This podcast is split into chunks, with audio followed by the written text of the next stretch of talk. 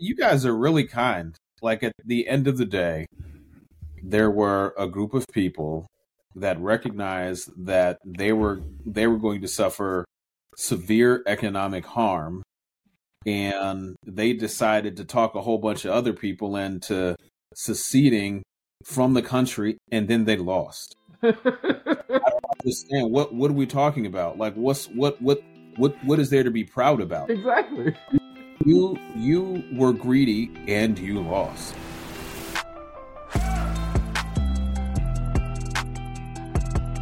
All right, welcome to Good Guys Getting Better. I'm Christian Hanley. I'm Aleem Boatwright. And I'm John Borden. We're back, back after the holidays, and uh, right now we're about to, what are we now? A week out, roughly, from the Iowa caucuses.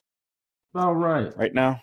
Yeah, yeah, and uh, it's it's kind of nuts. I don't know if you guys been following it, but it seems like Trump is the uh, well, not seems he's he's far and away the the favorite, and right now just the fight between uh, Nikki Haley and Ron DeSantis for second place. But I mean, what do you all think? I was I was kind of watching some recaps of of prior Iowa caucuses before recording this pod, and they're talking about just how in in years past there's been so much prognosticating. Everyone thinks they know who's going to win going into it, and then of course the caucuses are not a formal election, right? It's like a, a small fraction of people who actually show up uh, and make make it uh, make or break. You know who's going to the win the the caucuses. Um, and this year, I think they're predicting it's going to be the coldest on record, something like single digits wind and snow. So potentially low turnout. But uh, I don't know. What do you all think? Is it is it a definite Trump win, or is this all just kind of a foregone conclusion? Well, it's funny. I'm looking at some news here. I think one, my general take is that there's there's going to be an extreme amount of Trump fatigue in the next mm. over the next year, and I think you start to see it. I mean, even Kim Reynolds, who I believe is the the governor of uh, governor of Iowa, is not not endorsing Trump uh, in the Iowa caucuses. You know, like I think generally speaking, you know, the kind of this slow exodus from Trump which started, I think, with um, with uh, Rupert Murdoch, you know, a couple of years mm-hmm. ago, and you know, being a little bit more critical with him, and and really just kind of hard to support what he is saying, even for you know those that have re- that have supported him in the past. You know, from a media perspective, mm-hmm. I just think people are tired. You know, like I think you know yeah. the reality is is that with the exception of winning the electoral college in the 2016 election, you know, like he hasn't done a whole lot of winning in mm-hmm. a really long time. And I'm not saying that to be funny. I think it is it that is what it is. And I think yeah. there's a real concern that, that you know he's going to be holding together to win the election. You know, and he and, and on top of that, like he's got to stay on the ballots. right. Like, I, I, know. Like right. we're talking as if this is anything but normal. Like I think he's off the ballot in two states. Mm-hmm. Well, the, so not to mention like you know the hundred indictments. Yeah. Well, I mean the caucuses themselves. I mean, I, I don't think they're ever really a foregone conclusion. I had a, I had a friend who who um, who just a few years out of college he caucused. He was a Republican. He caucused for Obama mm. In two in two thousand eight. Um, and I was uh, it was impressive um, a shift in his in his poli- politics, but um, mm-hmm. uh, that just tells you what the opportunity it is, what opportunity sort of exists in a political sphere at a caucus for things to happen that are very unusual. Um, and um, I guess because of that, um, it's not a foregone conclusion. But at the same time, I wouldn't be surprised if it happened it's anticipated to happen um, because that's the state of the Republican Party right now, right? And just you know he's yeah, and uh, he he he carries the day, and and then have Nikki Haley uh, being sort of um, cornered into her uh, her her hip- hypocritical uh, positions that she's held over the years. People are finally understanding that. Wait a second, she's really not ready. Um, you know, uh, you know. So, so I mean, her her answer, her answer in New Hampshire about the Civil War, that was that was wild. About it. Talk about it. Let's let's let's go right to that one. You know, These look. I, I mean, like you think about it, like you know. eh, It, first of all, I'll take a step back. Let me give her a little bit of credit. This is the same governor of former governor of South Carolina who did take down the Confederate battle flag from uh, state properties from the state house. although So you know, kudos to her for that. although her explanation for that for how that happened was pretty fascinating. I, I listened to her today on that, and that it was it was funny. But go ahead, I'll, we'll come back to that. Well, but what I was going to say is what happened in, in New Hampshire was somebody asked her about you know the causes of the Civil War, and she went off on this weird tangent about the the limits on on government power and what freedom means. Mm-hmm. And the the best thing was the same the same person in the crowd who who actually asked the question. She turned it around on him and went like, "Well, what do you think the cause of the Civil War was?" He he- he literally just like doesn't miss a beat and goes, "Well, I'm not running for president. I want to hear what you think." You know, but I'm like, like you know, you know, we we don't have national elections in this country. We have state by state elections that determine who the president will be, and you are supposed to know as someone running for that office, or at least your team is supposed to know the differences in the different states and the makeup the, of the electorates. New Hampshire is when you're going for even Republican voters, it's an open primary state. People cross over across uh, party lines all the time, and and you've got a huge independent streak. And even at the end of the day, if you're talking about Republicans or or more conservative leaning independents, it's still a New England state. mm, Like, what made you think you needed to split the difference there or or pander to Confederate sympathizers in New Hampshire? staying true to her training. she was trained well by the racists in South Carolina. Listen, this is what happened. So I guess. she she even just I, I forget what day it was, but she went on to talk about that, that the the Confederate flag situation. She was like, "Well, you know, uh, you know, I had half the state who who believed that the that the flag meant pride, and and other half that the state that the, that believed that the flag meant uh, racism and secession." It Mhm. only meant racism and secession. So you if you owed it to your state constituents to recognize that yes, there were half people who were wrong and half people who were right. Mhm. Don't pretend as Yeah. they're both right, you know. So and that that's the problem is that she has no courage in that respect because she doesn't even have None. now. Like now Yeah. she's just Yeah. you know, now she's just continuing her training, right? You know, so it's it's like a reflex. The the You gotta love that whole argument about the the idea about it being heritage. I mean, have you seen that that meme that makes the rounds? There's made the rounds a few times of like things that have lasted longer than the Confederacy, and it's it's like it's just a list of ridiculous things, like you know the McRib, the Star Wars franchise, like all these things. Like the Confederacy lasted for something like I don't know, 52 months all in, something like that. Like it's not. Like, how are you going to pretend as though this is this great like, the rebel that that tried to destroy the country and enslave people? And somebody you gotta have Right. in that, right? That's pride. That's shame. like that's a that was a moment of shame for our country and for even the people Mhm. states that that were part of it. But yet we want to pretend it's Yeah. Something to people. Yeah, yeah, you guys are really kind. Like at the end of the day, there were a group of people that recognized that they were they were going to suffer severe economic harm and they decided to talk a whole bunch of other people into seceding from the country and then they lost. I don't understand what what are we talking about? Like what's what what what what is there to be proud about? exactly.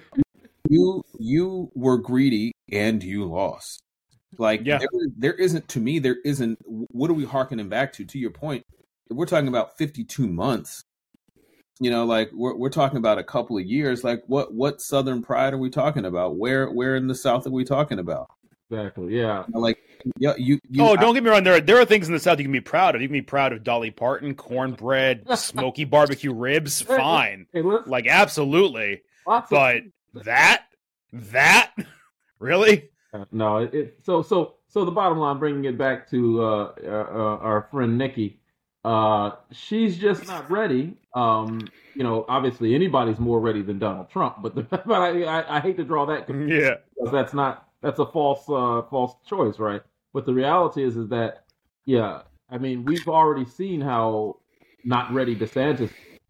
So so it, it, it is tragic that we are in this space where we're choosing a president with people who we would not choose to do anything, any other job. Literally, no other Mhm. would I choose any of. I mean, Nikki Haley may have some the intelligence to do several things. DeSantis and Trump just don't. Like, there's nothing I would choose them to do, and that's the peculiarity of politics. That you, if and and this is actually, this is a good point. This is a this is a good opportunity for me to interject uh, the situation with uh, with Katt Williams. Uh, this is this is a fascinating. Watch this. Watch this now. Watch this. so so you guys haven't been as as, as as as embroiled in this one as I have because I've been watching it and No. having heated conversations with friends over this interview that Katt Williams had with Shannon Sharpe on his Shannon uh, Club Shay Shay, his his podcast. Hugely popular uh, uh, uh, event. 35 million views uh, in, in, in less than a week. Dang. Now, what he went, Wow. you know, just for our audience who may not have seen this, who may be in the, the, the few percent who haven't haven't heard about it, uh, he went on, and, and I'm bringing it. I'm going to bring it back to I'm bring it back to politics. So hold, stay with me, stay with me. so, so, so he goes on the show We're listening. he, he goes on the show, uh, and basically he just begins to air grievances. Right? He talks about how uh, other comedians have lied on him, other other comedians have stolen jokes from him, and and how uh, you know they they they can't hold a candle to his talent, and this, that, and the third, and how you know how they're part of a cabal, and and how uh, uh, um, uh, Ludacris is part of the Illuminati, and how Kevin Hart, you know, hasn't had a role in five years that he hasn't had an opportunity to turn down first. And when he has to take uh, shucking and jiving out of a uh, out of a script, Kevin Hart didn't, and then Kevin Hart got the role. And and how Rickey Smiley uh, uh, uh, lied when he said he got chosen for a certain role uh, in in next Friday first, and then uh, and then it was given to him later. He, he said everybody lied and lied and lied, and, and and all these men wearing dresses who are comedians, they're a disgrace. Yet he plays a pimp and is proud of it. But uh, he didn't he didn't say that part. Neither did she. Now I won't go into all the parts about how Shannon Sharpe has got got a little bit of heat for being an extraordinarily bad interviewer because he didn't challenge anything. Mhm. Sat there and laughed. But he wasn't really. In in Shannon Sharpe's defense, he wasn't really interviewing. He was just having a conversation. That's what he says. Right. But anyway, the bottom line is this: the response of the public in certain demographics to this interview was like, "Go, Katt Williams! Right? You are a truth sayer, right? You are turning this this Hollywood on its head. You know, Steve Harvey and Cedric the Entertainer and these guys and, and Kevin Hart who are rich and and and they they're they're part of this uh, part of Hollywood and and they did you wrong and and you tell it you tell it, Katt. You know, this is this is the response, right? Mhm. Um, and I've Mhm. seen this over and over again, and, and very few people had recognized the immense hypocrisy in his conversation. I'll just give you an example. He sat there and told people that they were liars, while at the same time Mhm. he read 3,000 books a year from the ages of 8 to 12. Straight face. That wasn't a joke. That's eight books a day. he told people, he sat there and told people, I can run, as we sit here right Okay. I can run a 416 40 meter 40 yard dash. no lie. What? No lie. He sat there and talked Faster men than Deion Sanders in his prime. Is that what he just said? No, at that moment there, while he was sitting there, he started with four he said To his to his he credit, run faster. Right now, he could run faster than Deion Sanders in his prime. it is prime. Absolutely. That that was his that was his claim. And he started with four three. Then he said four. He said four one six. You know, and he, he and he was serious. Now Shannon Sharpe, you know, being a football player, he probably he did hit on exit. He said, "Well, you run the subway, right? You run the subway. you ain't gonna run." He like, you ain't gonna run. Uh, no, but he, he didn't even, he didn't dig on, in on that. But Shan- but he stuck to it. And he sat there and talked about the men wearing dresses and emasculating black men in, in film and didn't even acknowledge his his pimp roles that he does constantly. Um, he he sat there and talked about um, women not you know wanting to be women wanting to be the alpha and that being bad for relationships and and tell you he, he just went on all of these different things and had all of this different uh, uh, hip, hypocritical uh, uh, through lines to, to to what he was saying, and all of these these these bombastic statements and wild things that he was saying. You know, the man has been to he's been to jail probably twenty times in the past ten years as a celebrity, right? So it's not like you know he's just you know he said he he ran away from home at the age of ten and and was on the street and, and all kinds of things, and and, and found it, you know, was making oh, what did he say? He was making uh, you know, two thousand dollars a day or so, uh, something crazy stealing car radios. I'm like, man, I, uh, if I if you made that much stealing car radios, it'd probably be a bigger business. But the reality is that he just he had all these outlandish statements, but because mm-hmm. what he said resonated with a group of people who felt the way he felt, it didn't matter how ridiculous it was, right? It didn't mm-hmm. matter how absurd the things he was saying sounded. All that mattered to people was that he was hitting Hollywood because Hollywood is the bad guy to a certain class or certain group of people who who, who look down on that kind of wealth. Now they don't look down on on on uh, uh, uh, uh Elon Musk wealth. they don't look down on uh, Rupert Murdoch wealth. They don't look down on all the other. They look down on Hollywood wealth for whatever the reason. That's been that's what they've been trained, mm-hmm. been trained over a certain number of years to do that. So even though he doesn't, his politi- his his his statements, ideology, and his uh, core fan base doesn't really even overlap that well with a Donald Trump. What overlaps is the sensibilities of the listeners, right? They're they all want the same thing. They want to punish their enemy, right? They want to yeah, it's owning libs. Yeah, they want someone to speak out against their enemy. They right. Aggressively to their enemy. What what struck me, and this is this is something in in in in the urban community. A lot of times we talk about who's hating on who. Like somebody's hating on them and hating on them, right? This was the most obvious display of hate I've ever seen on TV. Right? right? about the urban community. The urban community, right? This, well, I guess it, it, it has it has spread past the urban community. Well, now it goes out into the, the general the black community, man. Why did you just say? Why did you say the blacks? The black, the blacks, the black. black. The black yeah, that speaking in code. No, no hmm. but but but but the but the reality is that you know this this was the biggest display of hate, somebody hating as I ever, ever as I've ever seen. And I'm not even one to really use that term because I feel like it's you know people are somewhat they overuse It's like sometimes people are calling hate legitimate criticism. They're calling hate, but the reality is, is that he took you know he targeted guys who were more successful commercially than he is, and he started to come at them for their commercial success because he felt as though he should be sharing in that success in some way. And he was trying to make himself very relevant. It was kind of transparent. But nobody's calling that hate who wanted to hear what he had to say. They're calling the guys who are defending themselves against him, they're calling them the haters. It's like it's it's it's it's crazy. And it's the same concept. Mm-hmm. You have a Donald Trump sitting up and talking about, you know, the, the one of the wealthiest uh, uh, uh, uh you know robber barons you could find, right? you know, talking about uh, manufacturing and how the Democrats aren't going to help you, while he does everything he can find to to not pay people what they're worth, right? In, in every mm-hmm. business he's been involved in, right? He'll sit up there and talk. To have all his "Make Make America Great Again" hats made in China. Made in China, exactly. All of his yeah. line of clothes that people he once had was made in China. You know, you know. Uh, yeah. You know, talking about you know uh, black folks what do you got to lose you know while at the same time he he didn't see fit to let us live in his homes in 1978 you know in 80 in his properties. Mm. but it, it's like hypocrisy is just people turn a blind eye to it and they believe what they want to believe. That's the bottom line with this is that people will believe what they want to believe. It's just that simple. and i don't know what you do about that I, I because what what happens, they immediately stop listening to anything that doesn't align with what they want to believe.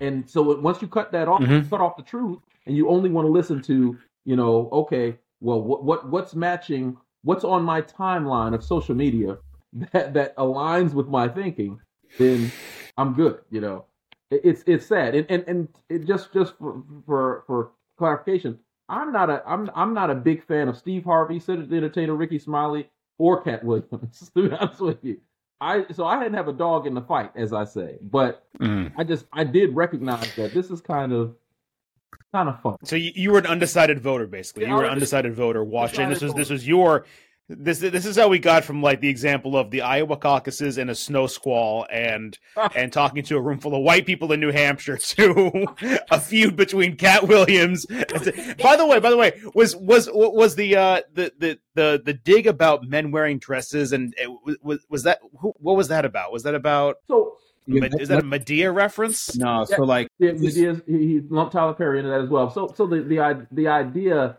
is that I was gonna say, have you seen Tyler Perry's house? I'll put on a moo to, to make that kind of money. Are you kidding me? I mean, I mean, they're, they're okay. I, so, and, and John, I don't know how much you, you've thought about this, and you jump in as well. But in our community, um, the emasculation of men, right, um, over the over the the the last fifty years, well, since since we've been in this in this country as you know as as indentured servants and as free men. Um, That's it. It wasn't that.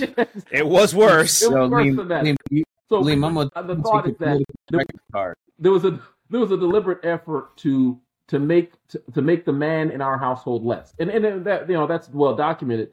And the the the concept is that comedians and actors have continued this tradition through their mm-hmm. willingness to dress up as female characters and, and feminize themselves in a way, uh, and present that to the to the public.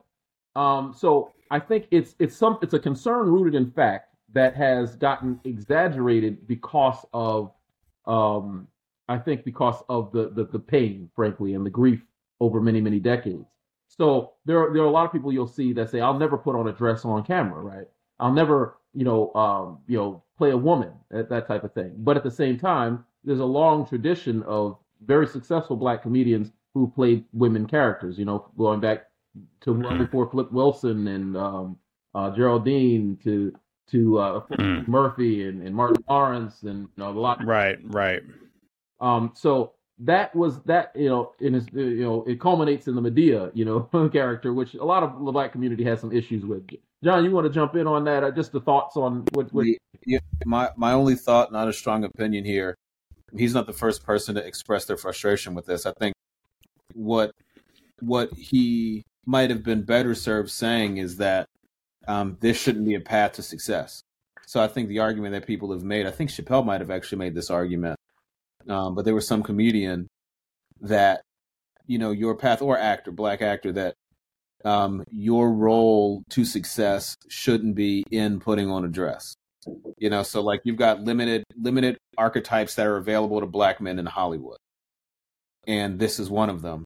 And then that's I think when you lump in um, which you know is obviously a, a very heterocentric position, but um, you lump in this idea that you are then emasculated um, once you get to Hollywood. Like the only way for you to to reach prominence is emasculation, mm. and it's like you know you take away so many other things. You know you're also going to take away this this this little shred of dignity that I have. Um, I don't think. I mean, like I've heard a little bit about you know this and Katt Williams. I know a lot of people are talking about it right now but like I don't think it's really compelling. Like I think it's ironic that he is has so many issues with people stealing his material, and in fact, the some of the things that I've heard are not his novel ideas at all. No, mm-hmm. you know, like that. That's the great irony. you know, so it's like you know, and uh, assuming that you know because people are successful, they're in the Illuminati. Like that is that is quintessential black trope like when all else fails. Well, it's also it's also where the, the the conspiracy theory thing crosses over, much like the whole thing you were talking about a minute ago, Aleem, with with just how if you've got people who are you've got your captive audience who only want to hear your side of things. Yeah. Where the Venn diagram overlaps. I'm gonna tell you my great one of my greatest fears when uh misinformation got the accelerator the accelerator button pushed back when Donald Trump was elected was like, yo, please mm-hmm. don't give a microphone to the black barbershop. And like, I know I'll probably get in some trouble for this, but like, man, you want to hear some, some like real sloppy conspiracies. Like, yo, fam, go sit in the barbershop, man. Like, I, you know, I'm not going to put this person on Front Street, but I used to, um, I think I told you guys the story before, but I used to have a barber and like he was cool. Like when you back when you needed one, or back back when I used to. Yeah, all right, man. All right, man. I my own hair. Uh, Christian Christian think he's slick because he was out here. He showed up to the birthday party this past weekend. stop! Like, stop! No, this hair, nothing. You know, look at his. You brought it up, not me. I didn't bring up my hair at all. I just walked in out of the rainstorm. He's like, I just walked out of the rain and oh, they were like angels singing. and it was like this angelic moment. He had like he was radiating. I've Yeah, Oh, my totally. hair. Yeah, Oh, my- It's insane. yeah. It's exactly how it happened, just like that. But at Yeah. any rate, so I, the reason I like the reason I like this barber is because he like you get in, he's like, yo, he kept his appointments. He was timely. Wasn't a lot of talking. We got in the chair. Everyone else would be talking about like ridiculous stuff, like you know, whatever, like anything you could think of, like just mass information. Like the the barbershop was just a collection space of mass information.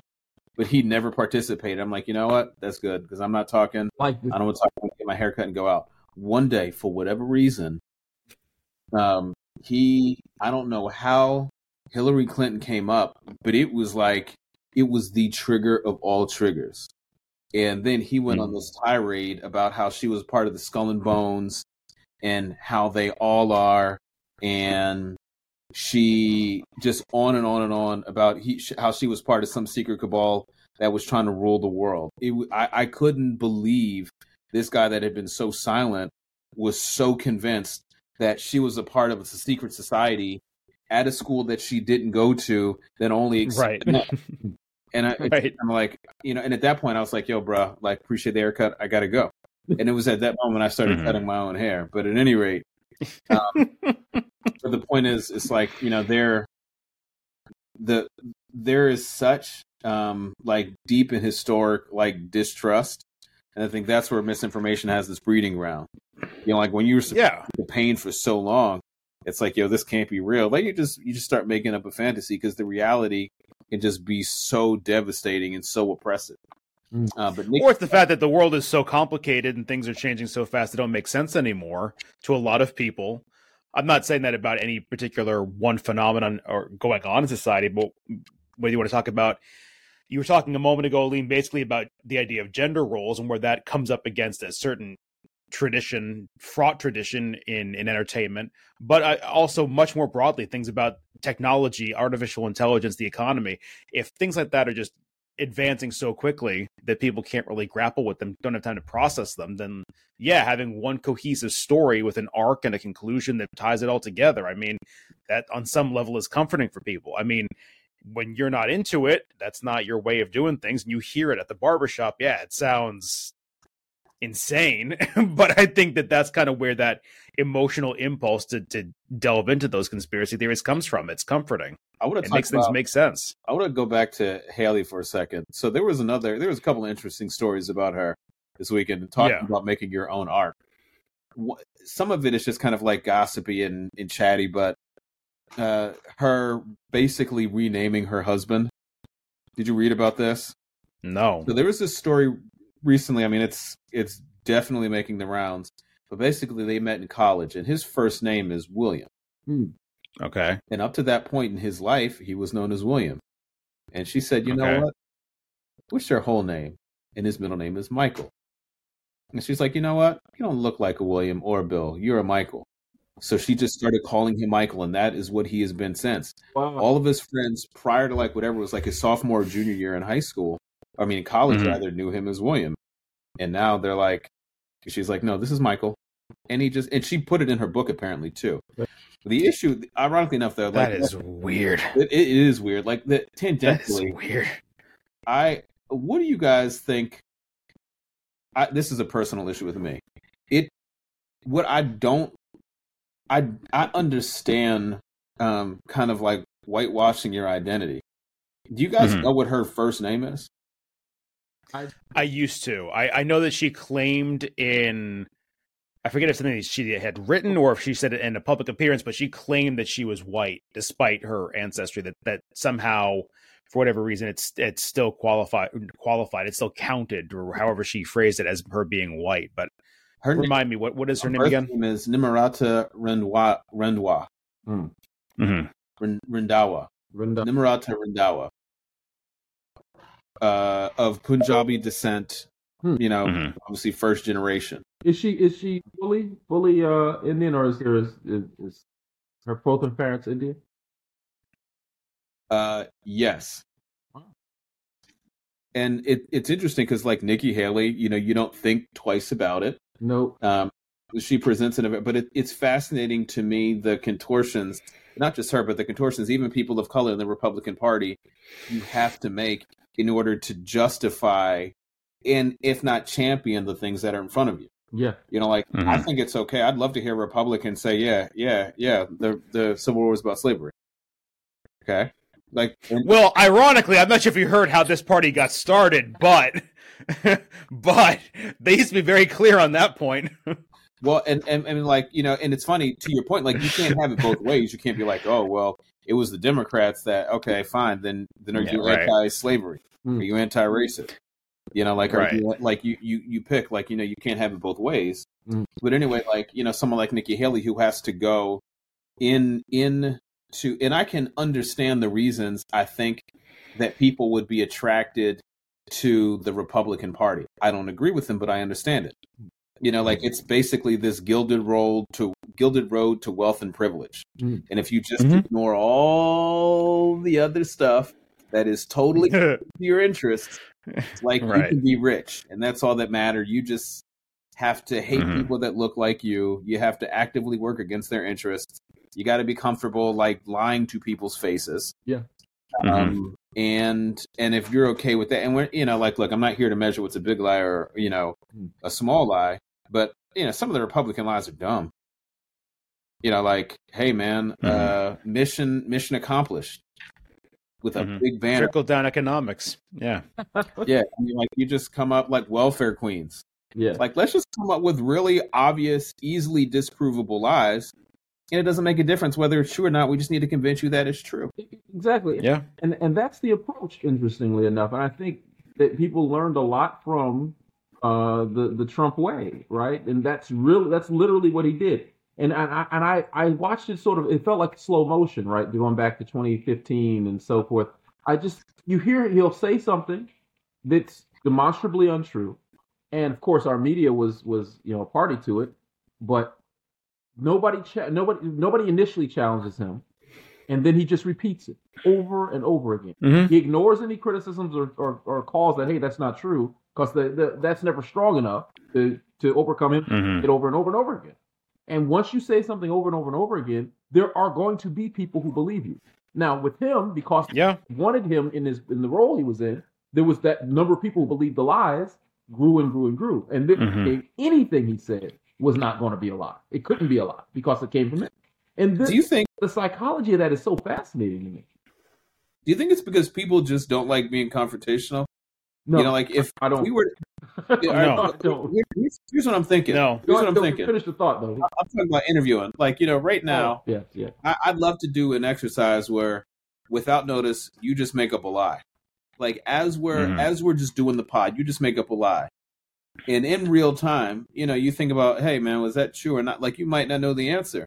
And I think what Donald Trump realizes is that he can sell something that's partially true, that might be true, something that he deeply believes that you can't disarm in a short period of time. And then that gets just recycled, you know, the way that the internet works, the way that the news media works. You know, like for example, and, You know. and it doesn't have to be. We just talking about Katt Williams, like things that, like, yo, fam, you read a thousand, three thousand books a year from the ages of eight to twelve. Like you, you can. I mean, it's it. If you don't want to be confrontational, if you and I get you don't want to embarrass your guests, Mhm. you don't want you want to keep the interview, you want to get your Mhm. clicks, you want to get your views. Everyone's you know got the same issue, you know. But it's like okay, like you know he's going to lie, and I think the news media is actually getting better with like, yo, man, like that. That we're not going to give you the benefit of the doubt. You just make up stuff. Yeah. And the same with the Yeah. same with some of these more extreme people. Like anybody putting a microphone in Marjorie Taylor Greene. As a matter of fact, people take the microphone away from her. Like I think I was Yeah. in December. Like she was trying to crash an interview, and they just like, yo, cut the interview, man. Like this is done. Like she's just trying to crash in and just yell stuff. And you're like, yo, come on, like you, we we know that you're just you, you're lying and you know it. Yeah, exactly. Exactly.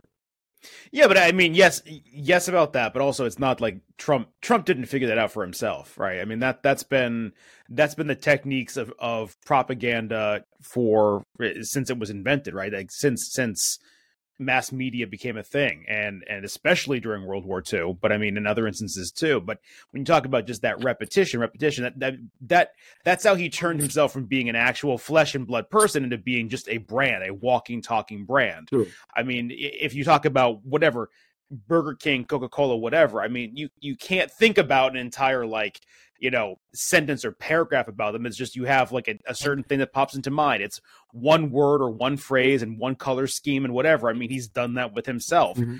um when it comes to the lying yeah it's it's and I know everyone hates the the Nazi comparisons, but god damn it, he reads the books and it, the comparison is apt. But I mean, if you have a small lie where it's something where you can tell how it's a little bit different than what you know, you can kind of go like, "Hey, wait a minute, that's that's not quite accurate." If it's something so in your face that you don't even have time to like get into it and then they bring up a second lie, then a third lie and it becomes that onslaught of lies, it's it's exhausting. It's cognitively exhausting. And you you don't it isn't so much that the interviewer has to let them get away with it or want someone like trump to get away with it. It's that you just can't keep up. It's that fire hydrant in your face. And that's what they they they know that that's how it works. And that was my point about uh, when we were talking offline before about elise stefanik who's now who's gone from being this educated and sort of at least publicly appearing moderate Republican to now being this Trump lackey who goes on Meet the Press yesterday, and all she does is just just parrot his talking points about how the January 6 rioters who were in prison for their crimes for assault in the Capitol are prisoners or political prisoners in their own country. They're hostages, to use her word. I mean, mm. just parroting those those Trump fascist talking points. I mean, that's that's what it is. They know that it just burns you out. The conspiracy theories, the lying, the yelling, it's exhausting, and people just eventually relent. Mm-hmm. Mm-hmm. Oh yeah, uh, I, you know, it, funny. First off, I don't know if I compare um, Trump to a Nazi, but maybe Hitler. Yeah. You know, like I think you know, I think he he has aspirations to do the same. I'd be, mm-hmm. I and I would do. I'm not saying that there aren't Nazi in, inclinations, uh, but you know, you've got Hitler, and then you've got like the organizational prowess of the Nazi Party, and I think that is where, like, if you're going to fight a battle on two fronts, like I think you need to hold him out as a Hitler.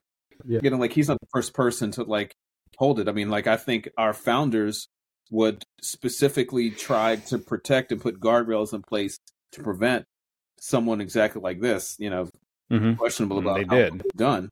But then the party itself, you know, like, look, if you want to go all the way back, you know, like this is maybe the argument that you make for not having political parties in general. You know, like it can be this concentration of power. I mean, like you could even, I, mm-hmm. for what it's worth, they seem more like the the Communist Party in China. You know, like they are looking for a really closed, a really closed group of people that make up the party that more or less have to pass a purity test to be mm-hmm. in the party. And then they just they consolidate power. They have elections. And then they just basically cut everyone else off. Like it seems like they're more like that. I think donald trump certainly seems a lot more like i mean like almost like carbon copy like hitler. But like mm. the the party itself what concerns me it's more like the communist party in china and less of and less of the Nazi party. It just, I, I think part of the reason that people have difficulty with the comparisons with Hitler and the Nazis is that it's almost like Donald Trump is the kinder, gentler uh, Hitler in that he's less intelligent, right? So he he can't he can't think uh, and come up with strategy on how to, to, to screw people. He just does. He, he's all the surface part of Hitler, right? And well, I think no, I think Hitler, like Hitler, what Hitler what Donald Trump does is a lot like what Hitler does. Like it was these massive shows of oh yeah yeah mm-hmm. you know like these public pageantry and ego. All of he was he, he he definitely intended to be and intends to be and in, in, in, to follow that model. People might you know not believe that, but it's pretty clear that that's that's the model. That's the closest political model he's he's finding. Is, is well, well, well. Don't forget though. Don't forget though that that it, it people look back on that time, the, the rise of fascism in Central Europe and World War II, knowing how the story ends, and then kind of the problem with knowing how the story ends is that in and of itself creates a certain amount of bias. If you actually look back at at snapshots of of how that that descent into madness happened throughout the 1920s and 30s before we get to the end of the war, the Holocaust, the genocide, all of that. I'm talking 15 years prior. Yeah you don't have 20 years prior even more you don't have this well organized machine. You don't have this this charismatic leader. You have this guy who was a failure who had daddy issues. Sorry if this sounds very familiar. Um, who who who who failed in his own initial career. He wanted to be an artist hitler that is. Um, he was not this brilliant tactician. He failed in his initial attempt to overthrow the weimar republic uh, it wasn't the fact that he was brilliant. It was the fact that he tapped into people's fears and anxieties, caused mass hysteria. And what made the entire system work, whether you're talking about the propaganda operation, the military operation, any of it, was not him himself. Oh, yeah. It was an entire team of people who were just as evil, but much more brilliant and behind the scenes. And Trump has not Trump has dealt with having a mixture of loyalists like that oh, around him and some people he could pass off as being quote unquote mainstream in his first administration, which of course he had turnover every couple of months. People, certain people. But this next go around, the only people he's going to have around him will be loyalists. Sure. And those are the people who are the most dangerous because they are the enablers.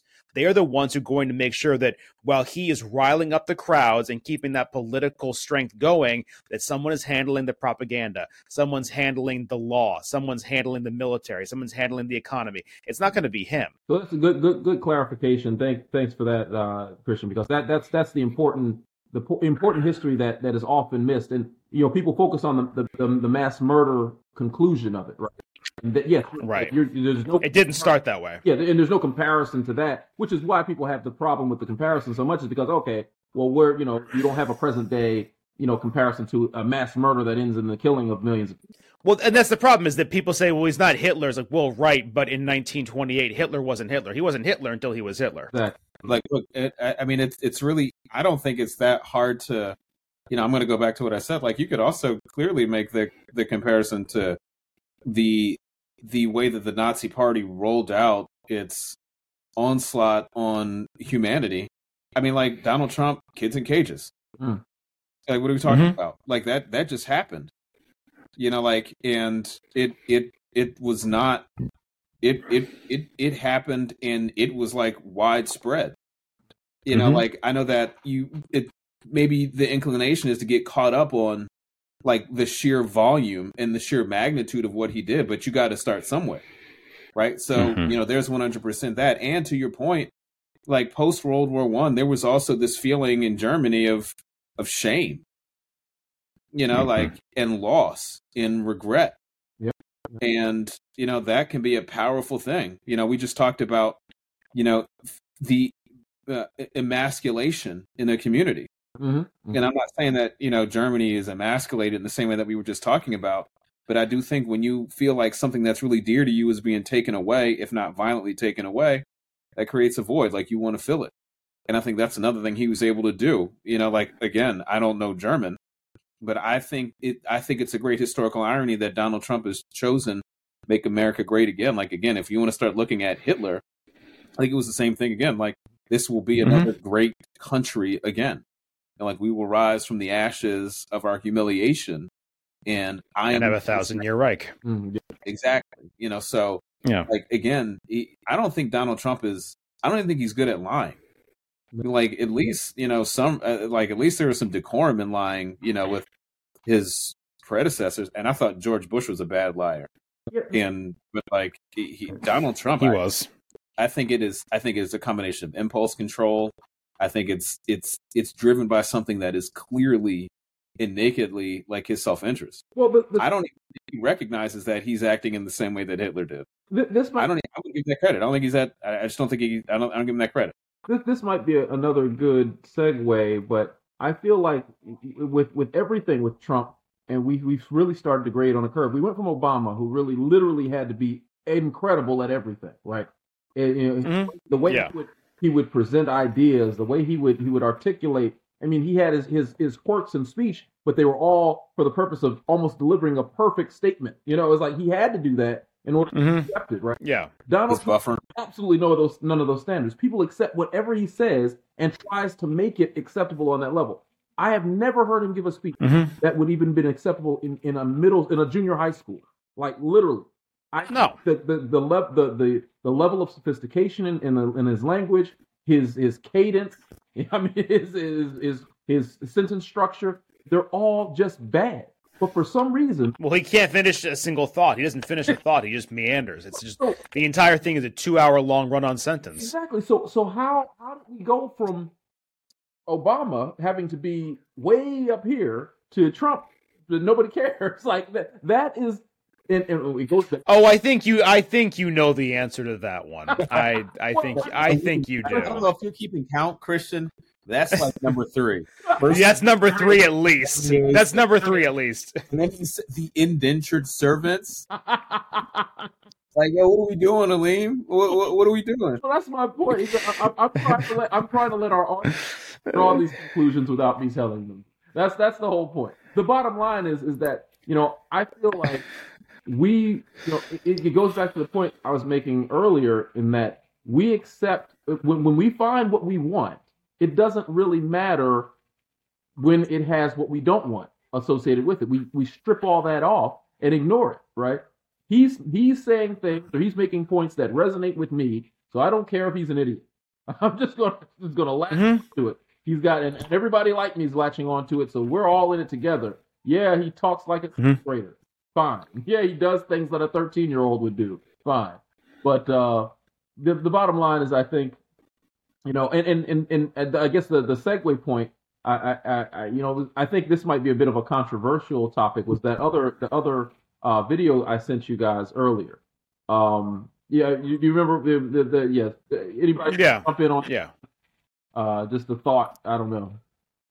So they, the, my immediate thought when I, cause I, so first off, I looked at the list and for like, for our listeners and for our viewers, um, there was a post and a woman, a teacher, I don't know if it was a woman, a teacher, uh, had given a list of, of phrases and words that were not acceptable or that she wouldn't use in the classroom. And, you know, stuff like you couldn't say like bruh or bruh Bruh. Yeah. you know, or a variety of different Yeah. no cap. You know, like you, you know, that slaps. Like there's a variety of different phrases. And as I read her intro and then I read the list, the thing that stood out to me, and this is even before I listened to the video, the I can't think of the woman's name, but I'm familiar with She's um yeah psychologist who has a, a channel. psychologist. Yep. He is incredibly, you know, thoughtful and intelligent, intellectually rigorous, Mm. um, but also entertaining. I mean, she's creating content for the internet, so it's it's a Yeah. combination effect. But anyway, the thing that was interesting to me was that the the the teacher was trying to say like you guys aren't speaking proper English and basically and no one talks like that. Mhm. And as I was Mhm. reading, there's an element where I can understand like, oh, okay, like you wanna you want to make sure that you have a command of the language. Mhm. But where this person falls short, in my opinion, is that the purpose of language is communication, Mhm. right? You know, so you aren't, you know, the purposes of language isn't to be perfect at speaking it. The the purpose of language is to be able to communicate ideas to the person that you're talking to with words and really in just sounds. So where and then I started listening to the video and then that's when you start to layer in like, you know, a lot of the s- slang is rooted in hip hop culture, is rooted in black culture, is is Mhm. formulated from places where there is an absence of absence of information. So I definitely, in my personal life, like I definitely I want to know the English language in the same way that I want to know Arabic, in the same way that you know I want to learn French. Mhm. Like I want to learn language bit, I want to learn it to communicate, not because I want to be able to say like I speak flawless Arabic, Mm. like Fusha, or or Parisian French, or the Queen's Mhm. the King's English. Like I don't care about that. The whole point is communication. Now, to give credit, I Mhm. had a professor in college, Dr. Chiji Yakoma. His thing was communication is a dance, Mm. and and it is unique to your Mhm. partner. Absolutely. So if that is the language, if that's what you need to use to communicate your ideas, that's what Right. you use. Like, what good is knowing perfectly inside and out the English language if the person that you're speaking to has no idea what you're talking about. Uh-huh. So Right. I, you know, I, I'm I'm totally with her. And then you obviously layer on the colonialism, you layer on the racism, like all of these things that are are are are creations Mhm. to make people feel like they're inferior. And then what I love that she said is that then you start to work in reverse of what the goal of the classroom is. Students feel like Mhm. they're not heard, and when they're not heard, they're less likely to contribute. They're more likely to tune out, and then you you Right. encourage the cycle.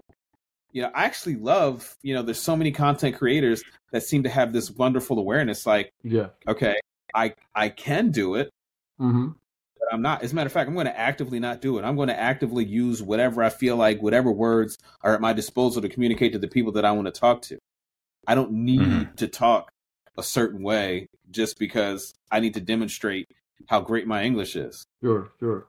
So, I'm curious, Christian. What what are your thoughts on on that? On the because it, it, this gets this one gets a little complicated for me. I find myself uh, Mhm. uh, differing, in my opinion, uh, from a lot of from a lot of people who I usually would align with on most other things, and it's possibly Mm. because of how I, I have uh, maybe been raised, and because of how I, I, I have a certain a certain appreciation for language. But I, I first of all, let me just say I align myself with what what John said, but at the same time, I feel Mhm. like there is space for this type of thing for a teacher to do this type of thing. But I wanted to, I wanted to agree. I just think she she it was flawed. it was flawed. And- executed it. It- And again, we don't know Yeah. the details on how she executed it either. But at the same time, if Yeah. she had if she had embraced culture before having something like this, I, I'll give you. Let me just start from this this standpoint.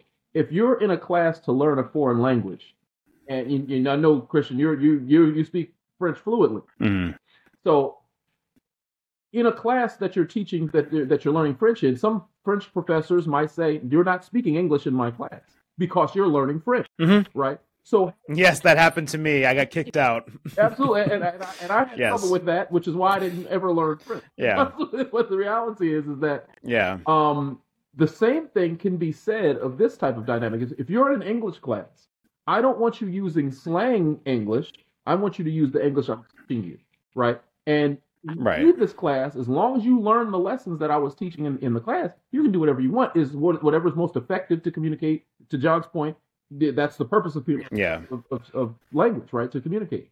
So Yeah. my my issue is that what I've seen just anecdotally is that a lot of kids uh, are at an age where I would expect them to have better understanding of the English language. They have no idea. Mhm. Like they couldn't tell you what you know even a Mhm. predicate is in, in many cases, or you know, Yeah. let alone some of the more complex uh, instruments of our language. Like it's like Yeah. they don't Yeah. learn language. They don't learn the English language in, in the technical sense. They just learn it in, in almost the written sense, which and you know writers can write it Mhm. want, right? And from they take artistic license all the time. But as Mhm. far as understanding the base, here are the fundamentals of our language. That seems to be- that seems like it's being lost. That that's that's concerning to me. So I fully endorse culture and slang. In fact, I have a, a certain affection for hearing certain slangs and how slang differs from region to region and all that. But you have to realize Mhm. that it's all rooted in something, right? And let's learn Yeah. base Yeah. first. You know, and, All right, let, let me let me just read an excerpt from this because there there there is some validity to the point that she's making, and just when you thinks that you can make the she just when I think she could actually there's space to make an argument Mm. because what I will agree for is structure. Her Mhm. issue isn't grammar. Mm. Her issue is word choice. word choice. Yes. And that's the, so she says more often than not the way you speak is the way you will write i'm with that you know like your your grammar and construction is a part of communication i get it but then she goes on Mhm. to say We should link the, the, in the notes, uh, Christian, probably. what'd you say We should link What's you that? in the notes. oh yeah Oh yeah. the yeah. the gibberish then she goes on to say the gibberish some of you choose to use is improper english and sometimes inappropriate for an academic setting this is an education Okay, pause pause right there. Pause right there. Not to interrupt, but that that that right there is an example where sorry, there's a really bad echo. Who's let's see. Getting a bad echo here. Um, but there that that right there is an example of where there this person, this teacher, is going too far. Not just too far, there this person is deliberately demeaning their students. There this is not this is not education. This is a teacher taking a dig at students who they know do not come from the same background as themselves, right? Because if, if it were something like "do not swear in my class," "do not use abusive language in my class," when when when writing, abide by certain grammatical rules, right? That would be one thing, but to say you use right there, right there, you're you're insulting children and saying that they're they are somehow inferior. Like so, sorry to interrupt, but that I, I couldn't I'm, let that I'm go. Gonna, I'm going to quickly read through the, some of the list too. Bruh. Yeah. Standing on business. SOB. Ooey ski ski Y'all ate that up. That's cat. What's up, gang? Bet. Oh my God, Miss T. The tone On, is hilarious. God, this sounds like my eight year old. on my normal. On my dead. Riz. What's up, G Wade? In the cut with my twin. That's five. Yeah. Yeah. on bro, on hood, gang gang, nigga, on me, on the set, freak you mean, period, manyan, big dog.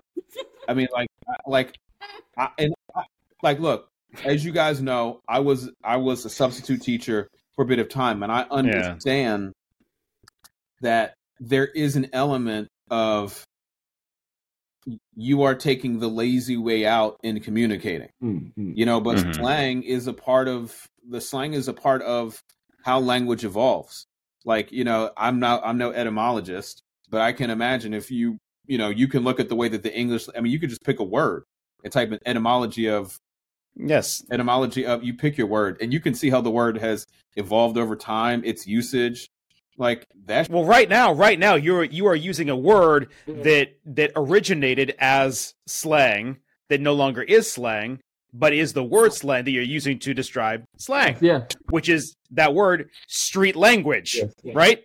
So that that by itself was at a time something that was informal, that was colloquial. It was it was two words mushed together to describe a phenomenon of how people on the street would talk.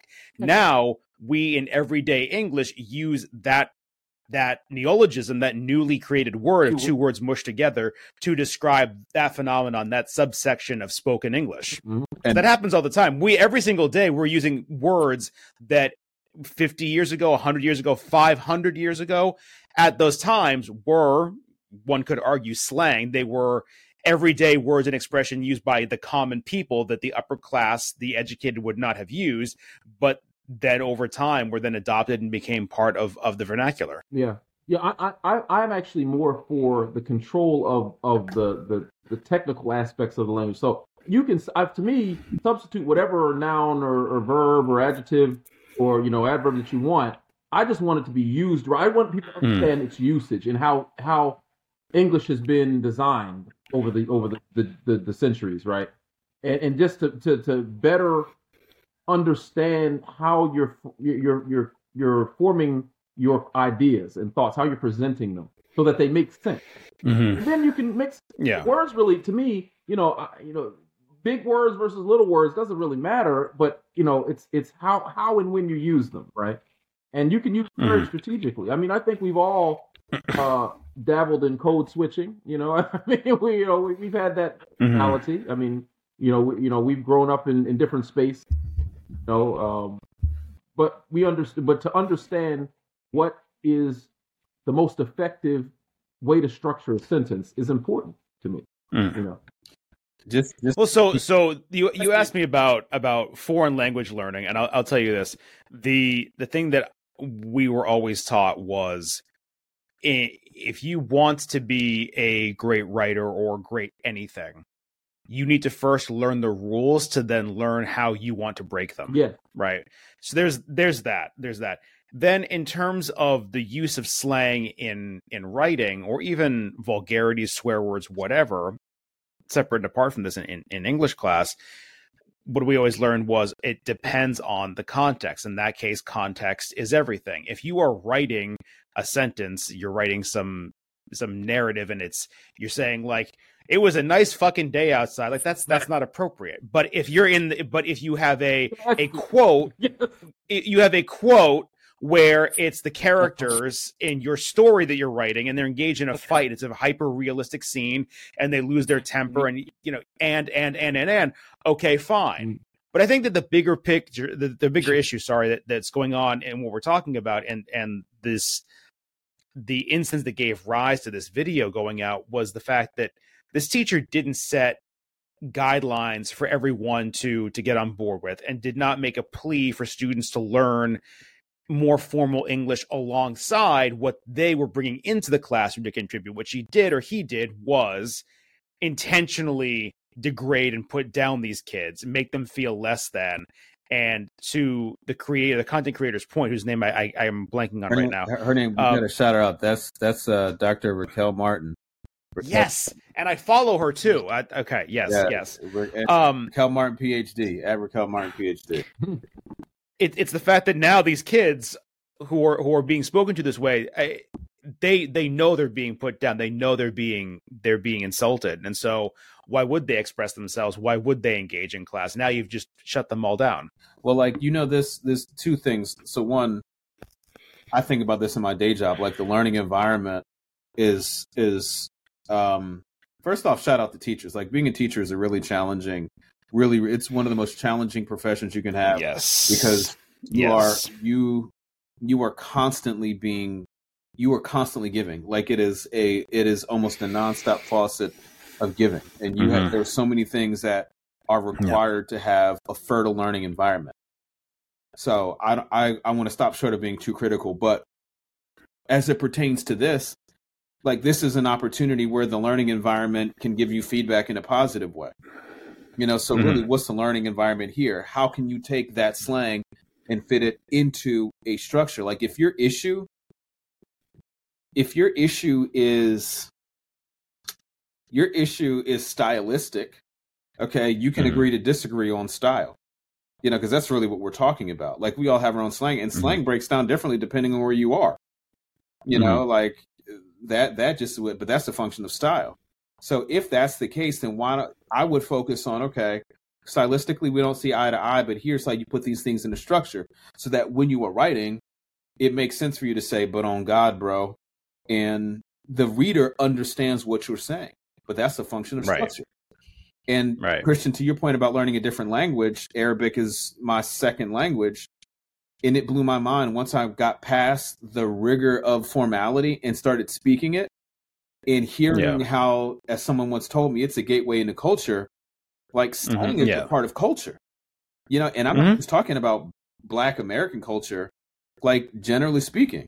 You know, like everywhere. Yeah. everyone has it you know and Yeah. it is the informality i mean like hell you know when you read the bible the bible is written in latin because that was the most approachable language that you know or obviously the modern bible with the new testament like that's just the most approachable language that everyone could like nobody everyone was educated enough to speak greek you know Mhm. so it's just like you know like there's so many different ways that you can look at it historically and for whatever reason people just have this obsession especially like with english i don't know what it's like with french even though it seems to me like France, like french It's equally as intense. It's the same idea. I mean, like- it's, it, there's literally a, a governing body of the French language in Paris that decides rules as they come up. Yeah. Well it it, it it's the same what what uh, dr martin says you know it's the same kind of imperial impulse you know some Mhm. like purity like the more clear and clean your language is the more like the better it is and like Well, and that's I mean that's that's a lot of what I learned in English growing up as a kid, and you guys might I don't know I I got made fun of it even uh, when I was younger, but you, you might have noticed that. I mean, I I swear like a truck driver, but I I don't really use a whole lot of uh, informal speech aside from that. And I was watching a video. Um, and it's it's not intentional. That's that's at this point that's so ingrained. It is what it is. Uh, but I um I was watching a video clip uh, before this one where it was sort of like a man on the street kind of quiz thing. It was, it was students at um I think it was at Oxford and they were asking about that like why why do we have to have these certain rules like if you understand what I'm saying to your point about the communications dance John like does it matter. You hear what I'm saying you understand it you respond back to me it makes sense to me like we're communicating what's the point? Is this is is are there there are certain grammatical rules that you have to have in place even at an unconscious level just to have the conversation make sense to have your sentences your everything come together right? Be comprehensible. But above and beyond that are, is it about the facilitating communication or is it about signaling your social status oh it's it's it's it is 100% the latter. You know like Right. and if you even think you know about especially in the black community like language is so fascinating. Like growing up mm-hmm. and you know do i talk white? Mm. You know and then when you get a little bit older if a lot of black folks are really No. like you use that you use that to an advantage. Like it is an indication of status you know like i talk this way you talk hood you know like i'm better than you because my english sounds like this i sound like the white kids Mhm. and that is a signal of you know privileged status even if it's completely meaningless like you just making a choice how to talk and at the same time you know you know guys and gals that don't speak that same kind of language it's the same thing but you know, we'll go back to Obama for a second. I know Chris. I mean, Aleem, you want to hop in, but I remember when Obama uh, was at uh, Reverend Wright's church with Trinity in Chicago. You know, and he was at Oh, church, yeah, yeah, and all of a sudden he's Martin Luther King Jr. on the microphone. You know, and he's just got to, you know, you kind of switch up, you switch up your language. Mhm. Um, and as I've settled into adulthood, I've gotten real comfortable talking the way that I'm going to talk. Mhm. You know, like if you can read your audience, forget the code switching for a second. Like if you can read your audience, you've got a couple of options. You can either be really serving and, and give them what you think that they want, you know, or um, you can not. You know, like you can have them kind of ascend to what it is that you're saying, and it, it- you know, again, that's just language. Like we were just hanging out with Jay Finch this past weekend, and Jay says a whole bunch of stuff. Sometimes I'll be like, Jay, that sounds really smart. I don't know what you're talking about, man. Like, man, what are you? What are, what are we doing here? Like, I don't, I don't get it. Lingo.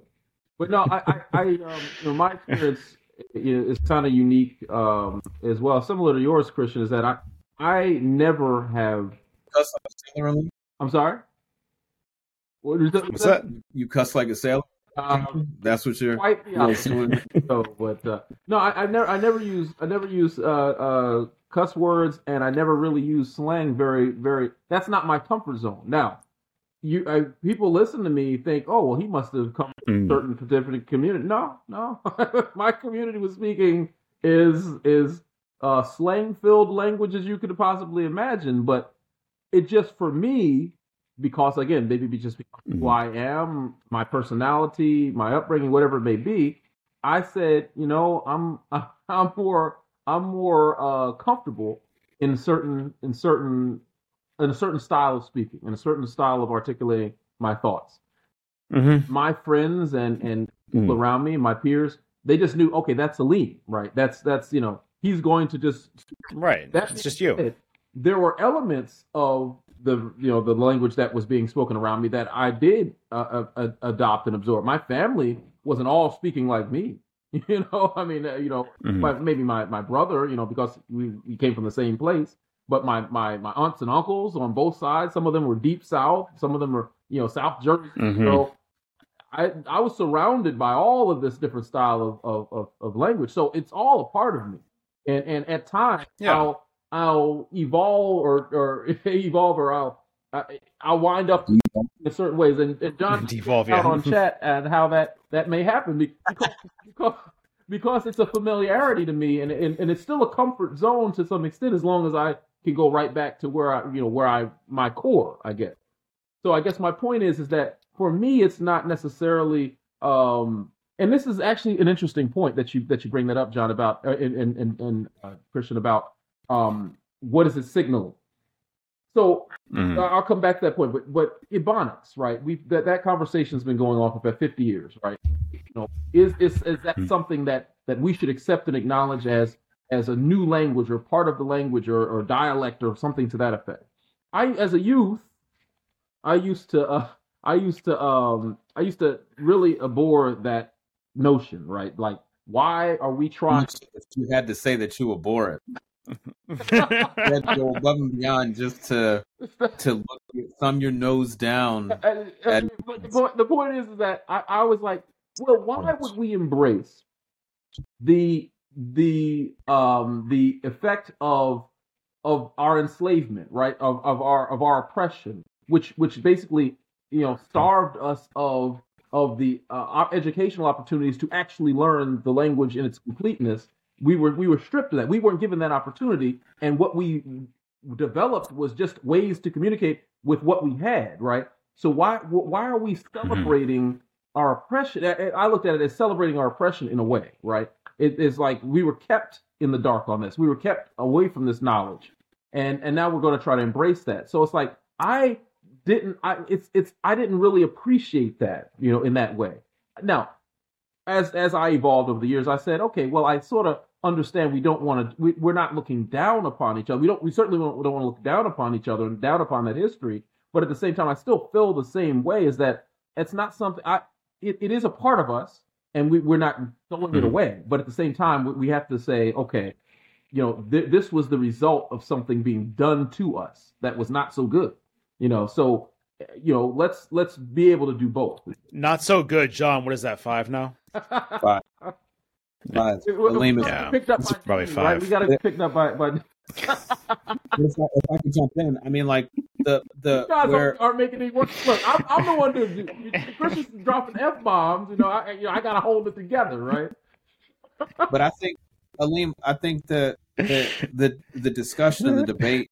So one, I think language is is currency, like it's cultural currency, you know, and I, I'm guilty of this too. As I was saying earlier, like the way that I can speak is a way for me to signal to other, especially to white folks, perhaps that, you know, I'm safe.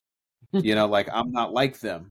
And I've been told that by by brown folks and, and by white folks.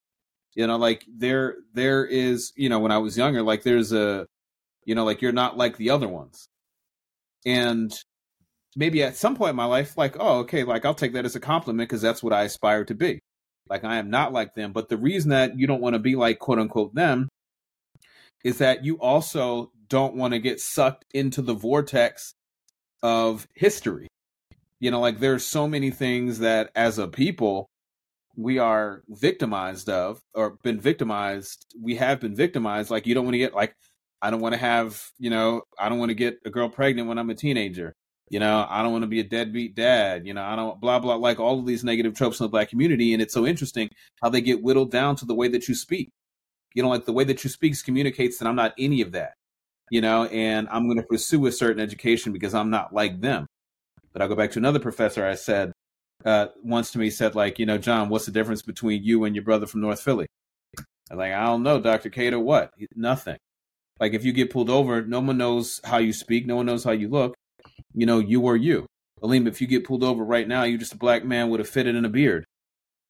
Yeah. You know, and like that that's the reality and that's the reality where we leave. So, you know, if you can free yourself from this idea that your language is going to keep you from, you know, X, Y, and Z, you know, well then you can also realize that no, it it's going back to what um Dr. Martin was talking about this thing, then you can see how like this is just, you know, colonial currency. Mm-hmm. You know, like the closer you are to us, the better you are. And that is what I can reject.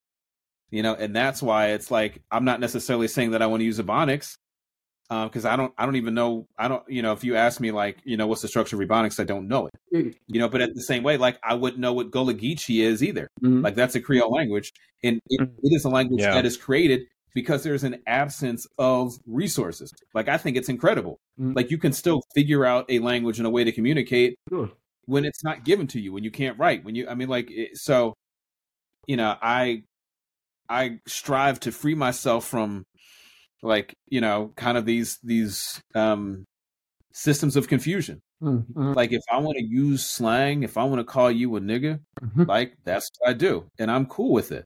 As as you did to me this past weekend you know, or if if you know Christian is like, yo, let me tell you about this motherfucking sword fight, like that's that's you know, like okay, that's appropriate for the way that we're talking. Like that's how we communicate. Now the issue that the teacher could have also said is like you need to understand context. Like because that's the mm-hmm. way that you like to communicate with your friends in this very narrow area. That doesn't yeah. mean that anyone's going to understand what you're saying. You know, like if someone comes onto you and like as far as I'm concerned, like on God, like I, I don't even remember. I feel like that's a New York thing. Yeah. Oh yeah. That's that's been around. That's a New York thing. You know, Yeah. like you know back in Mhm. the day, like if someone says like, "Yo," you know, on God, God. you know, it's like, what are you talking about? You know, like, all right, we're to God. You know, oh, okay. But it's something like John in Philly. You know, like I, I, Where that? I, I don't even use the word. Like I can't use the word, but it's like, yo, that's the joint. You know, and the like it's not. Mm. You know, that's the thing. It's like you get it, but. If you were to, if you were talking to somebody in the seventies or the eighties in Philly and they say, "Yo, give me that joint right there," you're like, "What did you say?" But this one really makes total sense. So you know, Yeah. I, I'm done on that because I know that we're we're we uh got some other things we want to cover before we wrap up. But No, I gotta I gotta wrap up. It's I've been up since four thirty, gentlemen. I've uh I gotta call it a night. It is ten o'clock. But, yeah, wrap uh, this joint up. Ra- Exactly, exactly. And I uh no, I, I mean it was not even for a good reason. I mean I got a lot done, but I just I woke up at like four something. I just have been up for the whole day, so it's been a it's been a long work day, been a long Monday. But This is a good. it's been an excellent conversation. I, I like that. I like that. I like arranging it was. I do want to say we we do before we wrap though we have to uh do do one last thing and say uh one last happy birthday Oh, to John. The old man. yes, for me. Had had an amazing birthday get together this weekend. Not not on a podcast, not on the computer, but in real life, in person. I really actually, as we were as we were at um uh as we were at the spot, uh I was wishing that we actually did have microphones and we were chatting. I was gonna say if we had a, a bunch of these mics on, you know, the arms and a bunch of cameras, I mean, like that. Yeah, I mean, shot, that conversation. like, we, we're gonna have to bring that up uh, again because it was it was like uh That's a it was everything. I'll put it like this: like you two are some of my dearest friends, and I go to all of my dear friends for different reasons. And it's the rare occasion when all the people that I go to that are really a place of like comfort and security and brotherhood, it's rare that everyone is in the same place at the same time, even more so when it's just the Mhm. guys. And like, yeah, we all Mm. you know, all of our families, you know, but there's something about, you know, just Mhm. the guys like getting together and just, you know, it was it was dope. Um, Yeah. you know, not everyone smokes cigars, but you know, it, it was ironic that it was a uh, smoke filled back room. Shout out to Preston and uh Cassidy. Like uh the inflammation Yeah. in my lungs the next day was, was rough. oh, sorry. sorry. Hey, That's- I've I've done it before. Listen, before everything switched to no smoking, you know, I had to endure this in, in pool halls and whatever else. Yeah. Yeah, No, was very popular. that was I'll put it like that. That was an amazing group of guys, John. You've got a a, a rare group of friends to bring together like that. So, I mean, I I was thinking. I mean, we talked about everything from taking care of family and parenting to finances to the law to history. I mean, I that was Yo, but here, I was thinking about that conversation ever since. here's the dope thing, and this is, you know, for all of our listeners, man. The the great thing about about y'all is that I don't feel like there are limitations on what we can discuss and what we cover. Like that's what's Right. really exciting. You know, like I can remember idealizing like Tolkien and C.S. Lewis and the Inklings. Like in my mind, they just would Mhm. get together in a pub and have a conversation, and there's no limits on what they could really Mhm. think about or what they could cover. You know, science, philosophy, theology, history. Hmm You know, like it, there was there was nothing that was off limits. I mean, they just happened to be great writers. Um, but Mhm. like, I'm not saying that we're the Inklings, but it, it like I love the the feeling like, you know, there's nothing that we can't discuss, test, hmm talk. Uh, you know, you know, we can be Socratic or we can be idiots. Like it, it and it's all the same. Like it's amazing. Yeah. So I, I feel very blessed, very fortunate that I have such an incredible crew of men that are just my guys. Oh. Well, thank you for inviting us and including us and, and having us be part of that group. It's, much.